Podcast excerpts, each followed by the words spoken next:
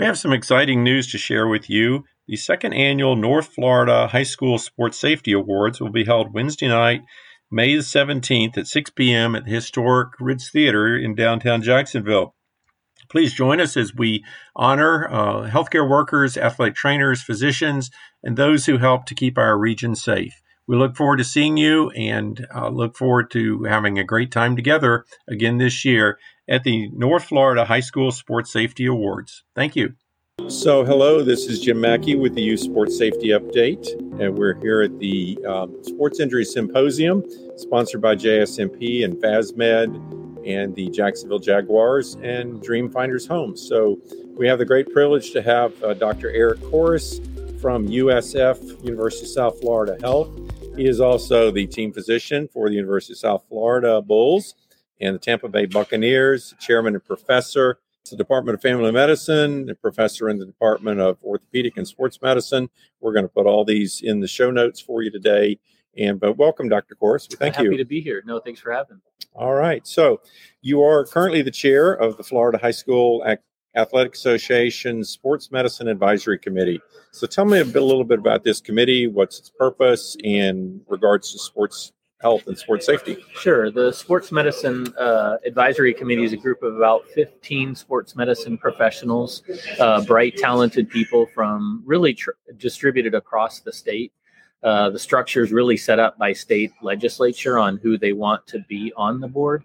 And it really serves to kind of advise the board as they make decisions regarding our student athletes across the state the board really makes all the decisions, uh, but it does often seek input from the Sports Medicine Advisory Committee. Um, it's a group uh, that's all volunteer. Uh, we meet quarterly and then kind of on demand if acute issues come up. And again, that structure is really dictated by the le- legislature. There's athletic trainers, there's team physicians, uh, there's a chiropractor, there's a podiatrist, and a dentist. Uh, they want kind of a diverse group, and then there's some coaches involved as well. So uh, we had Dr. Jennifer Maynard on a previous podcast who kind of gave us a lot of the details of the changes in the EL2, EL3, and the AT18 concussion forms. Uh, but as a physician, can you address some of these general changes and what it means to the parents, and what it means to the physicians, and what it means to the safety of our athletes. Yeah, sure. Some of the most recent additions were um, uh, significant in regard to the PPE and not that significant in regard to the concussion forms. But basically, the major organizations governing sports medicine give recommendations about every five to 10 years on the optimized uh, pre participation exam. And so in 2019, the American College of Sports Medicine, AMSSM, uh, the American Academy of Pediatrics, American Academy of Family Physicians, a bunch of groups, about six major organizations, produced a new monograph uh, recommending what should be in the PPE. And so the most recent change is really just the state of Florida adopting that nationally recommended guideline for the pre-participation exam. And so I think for the for the student athletes and the parents, just being comfortable that they're following most recent best practice guidelines from the national organization uh, should make them feel you know more comfortable that their uh, son or daughter's pre-participation exam is is up to date with the latest standards and best practices. So physicians and parents may find some of this paperwork a little tedious or extensive, but again, how can they? Um, is there any keys to overcoming that, yeah. or just taking a preparation, taking the time to one do a a very proper physical in that. I, I, agree. I mean, I think you know paperwork and and extra effort is always uh, difficult. Everybody's busy. There's lots of things to do, but I would say, you know, good care and good safety for the student athletes is of extreme importance, and it always does require some extra work. But our our student athletes are worth it. Uh, their safety is the most important thing. And it really is this extra work that's been shown to save lives. You know, going from uh, old school, not doing much of anything and let sort of nature take its course as far as injuries and heat illness and sudden cardiac death. Uh, we know we can change those outcomes. And it's really this extra effort I think that makes the biggest difference. We do know that the EL3 has a lot of very good educational information about heat and concussion, those types of things. So please take the time to look at those forms and get educated, not just sign the form. I think that's one thing that we do. We go in and we just sign the forms and don't really read a lot of the fine print, but a lot of this is meant to help educate uh, the public uh, as well. So you do a lot of work in the Tampa Bay area, and how how do you spread the sports message, sports safety message in that area? Yeah, I think it's a great variety of, of methods. You know, there's a lot of been a lot of grassroots education. Uh, we were going around the state and around the Tampa Bay area for a while with a course called Prepare, uh, which sort of teaches coaches, teachers, parents, uh, school administrators on sports safety. Uh, also, these documents again being updated through the Florida High School Athletic Association. I think that helps because it gets really that information in the hands of of every parent. Um, going through national and state education and research symposiums on sports safety, educating not only uh, student athletes and parents, but even other physicians around the area to be more alert for some of these problems, to be more alert for coaching up uh, parents and kids about the problem. Um, upgrading uh, parental and student mandatory educational documents, I think, is a big part of that.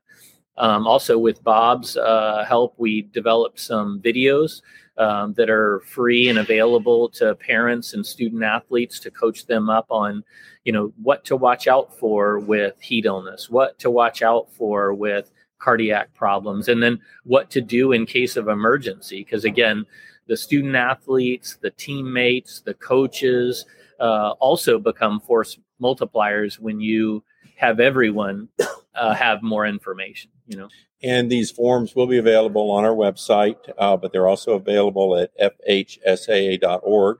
But we'll post these uh, links and some of these videos too that are very informative uh, because uh, concussion, or as we say, head, heat, and heart, and sickle cell are four of the leading causes of sudden death in athletics, uh, sudden cardiac arrest leading that uh, way, unfortunately. But we have got to be prepared, uh, got to have great emergency action plans, have a certified athletic trainer uh, where possible. And we're talking not just um, uh, public school organized sports, we're talking about club teams, AAU groups, others need to be prepared because anything can happen at any time. So, what kind of messages would you like to share with parents and uh, coaches and athletes in regards to uh, making sure your child is safe for participation? Yeah, I mean it's it's critical again because the parents and the teammates are with these athletes all the time, and so I think getting a good, thorough pre-participation exam is critical uh, ideally with a physician who knows your child and has known them for years uh, because that history becomes so important.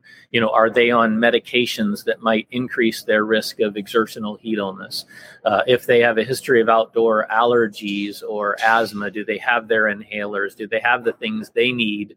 Uh, and does your athletic trainer know about those things so that if you start to struggle, um, someone can intervene? You know, make sure your school has an athletic trainer. Uh, that's obviously a big push uh, at the state level, at the national level, because those really end up being those first responders for those conditioning practices in the middle of the summer where we have problems. Make sure your school has an AED and make sure the student athletes have access to it uh, at practice. And so make sure you know where it is, who's maintaining it, make sure they have a cold tub for acute heat stroke. Again that's been a major effort as part of the policy updates is to make sure that the emergency response to heat stroke is appropriate. So make sure your school has the equipment and make sure your school has the appropriate emergency personnel like an athletic trainer who can step in when you know things go wrong. Right. And a written posted venue specific emergency action plan so people know who to call what to do where to go, where the proper equipment is, uh, accessibility, as you said, accessibilities to their own personal EpiPen, their own asthma inhaler, the AED, and any other emergency equipment or phone numbers that, that need to be posted and available for people to uh, have that in a quick response because we want to respond within one to three minutes in, in any of those situations. And so, also, well, I just also say, as part of that pre-participation exam, consider asking your doctor about an EKG. Mm-hmm. Um, you know, there are definite uh, cardiac illnesses that would put a young athlete at risk of sudden cardiac arrest or sudden cardiac death. And many of those we can pick up with a simple low cost EKG. And I would consider having that discussion with your um, son or daughter's physician about uh, the, the benefit of that and, and consider getting one to screen for those things that would put them at risk of a sudden cardiac death.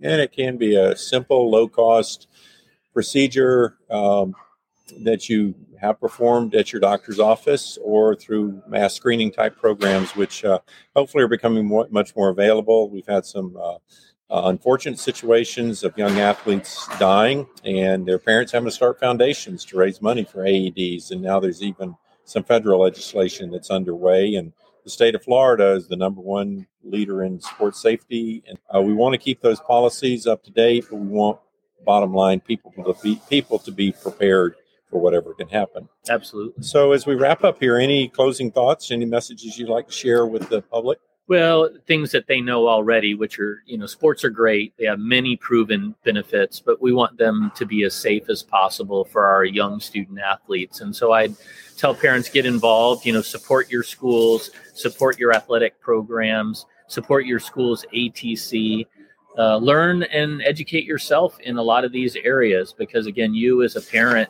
uh, you as a student athlete are very important in sport safety uh, generally have a good physician see them once a year ideally somebody well versed in sport safety so they can help you kind of sort out your risk and things that might put you most uh, in harm's way as far as illnesses.